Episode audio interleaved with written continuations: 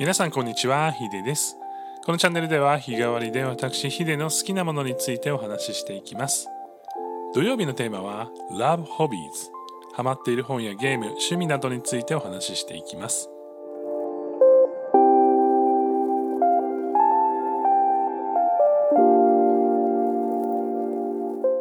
改めまして土曜日のテーマは Love Hobbies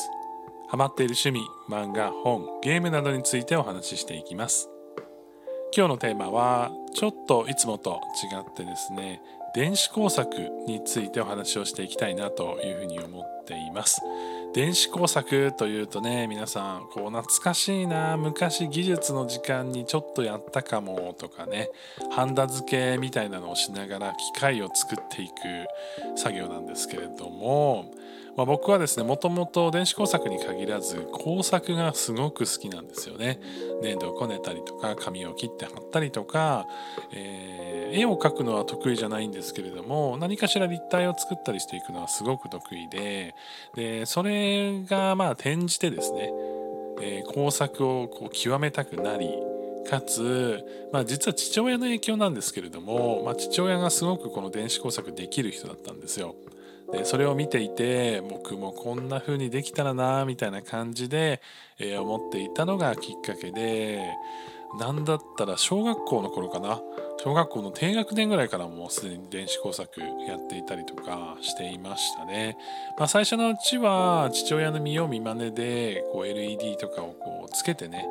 えー、こう動かしたりとかする動かしたりとか光らせたりするだけで、まあ、そのうちこうホームセンターにキットが売ってているので、まあ、そのホームセンターのキットを買って説明書通りにねもう何にも考えずにこうハンダ付けがだけ頑張ってやって動かすみたいなね、えー、ことを、ま、ひたすら、え、やっている時期がありましたね。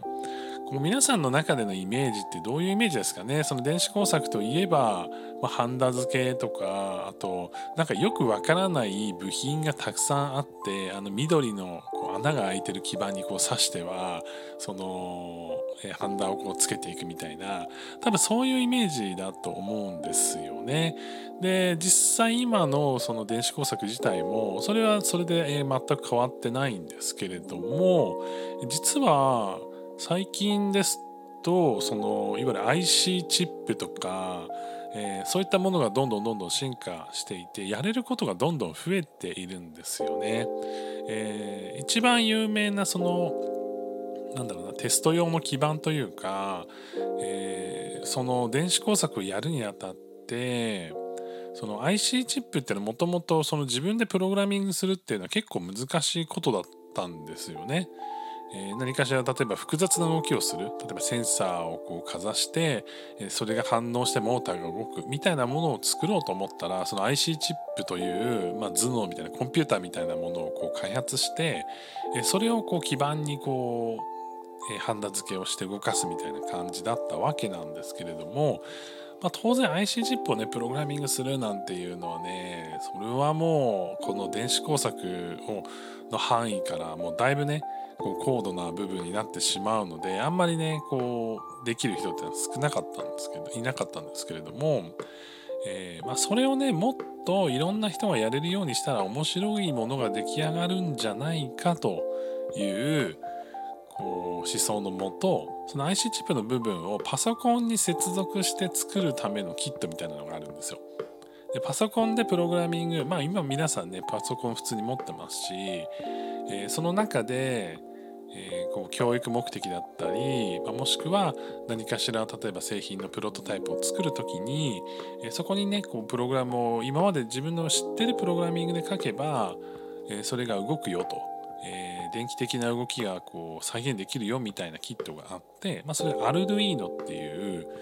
え教育向けの基盤があるんですけれどもそれを使うと、えいろんなこう例えばさっき言ってたみたいな LED という、まあ、ライトつけたり消したりもできますし、まあ、モーター動かしたりとかあとセンサーでこうインプットしたりとかそういったことがねできるようになってくるんですよね。もう本当にうちにえー、それを買ってパソコンにつないでその Arduino ってところからこう線でねこうセンサーとかモーターとかにつなぐと、えー、勝手にねそのセンサーをこう経由して得た値を、えー、今度そのプログラミングした状態の中中のその条件をもとにモーターが動くみたいなことが1日でできちゃうと。今まではその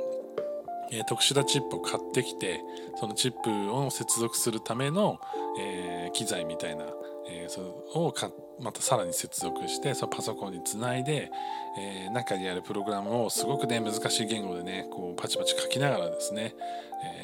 テストするんだったらそれまた外してこう動かしてみたいなことをね、えつけてハンダ付けしてテストしてみたいなね感じのことをねずっとやってたわけなんですけれどもこのアルデイナっていうのができてから、えいろんな工作の幅っていうのがね出来上がってきてるんですよね。でま、すごく教育目的でも使われることが多くて、まあ、僕は昔教育機関で、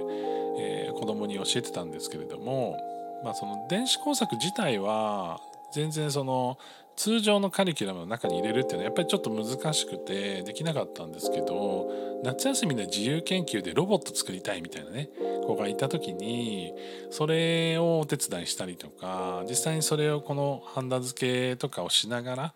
え、アルデュイーノというのを組み合わせて、えー、自分で電子工作ができるキットを作っていくとかね、えー、面白かったのは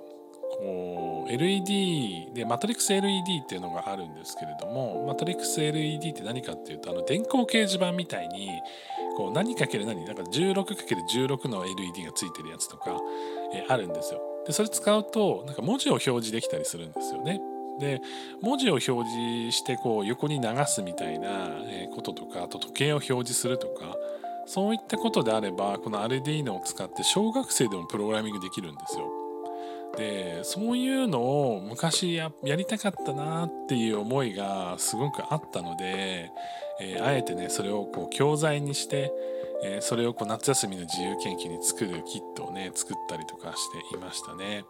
まあ、やっぱり電子工作ということでねプログラミングがあるしさらにこう接触不良とか、まあ、機械によっては途中でねその電流が流れすぎて壊れちゃったりとかっていうね物理的なエラーがね結構発生しがちなものだったのであまりねこう毎日のカリキュラムに組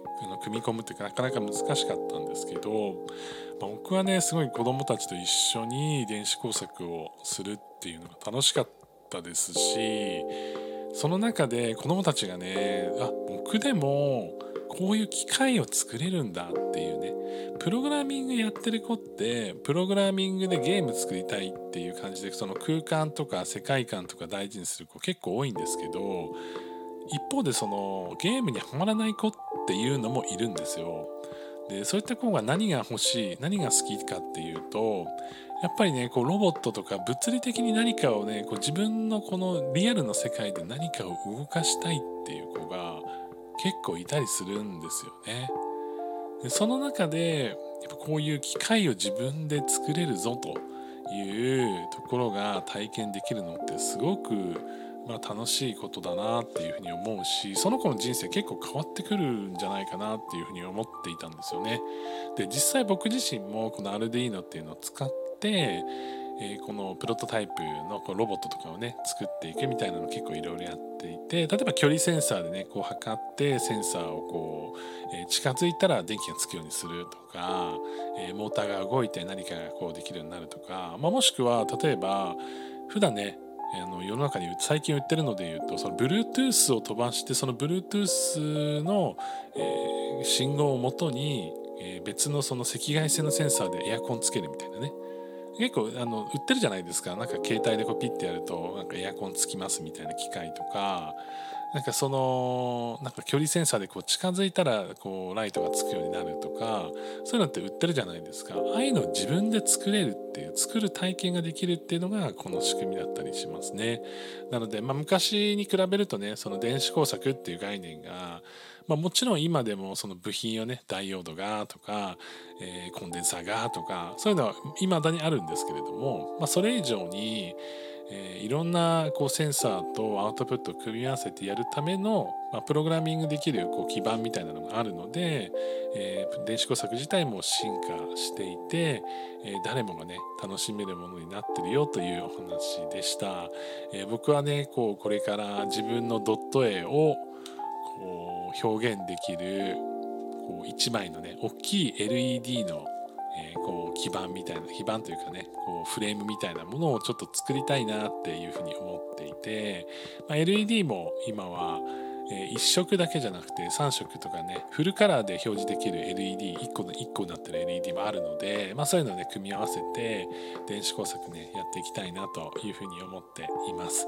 えー、作る過程はね動画でこう撮ったりとかしようかなと思ってるのでもし公開できたらまた皆さんこう応援とか、えー、見ていただけたら嬉しいなというふうに思っています、ま、皆さんの中での電子工作のイメージとかこういうこともできるんですか？とかああいうことやってみたいんですとか子どもたちにこういうこと、まあ、夏休みも近いんでね、えー、やらせたいんですけどみたいなことがあれば是非ねコメントなどで教えていただけたら嬉しいですそれでは皆さん良い一日をお過ごしください。ヒデでした。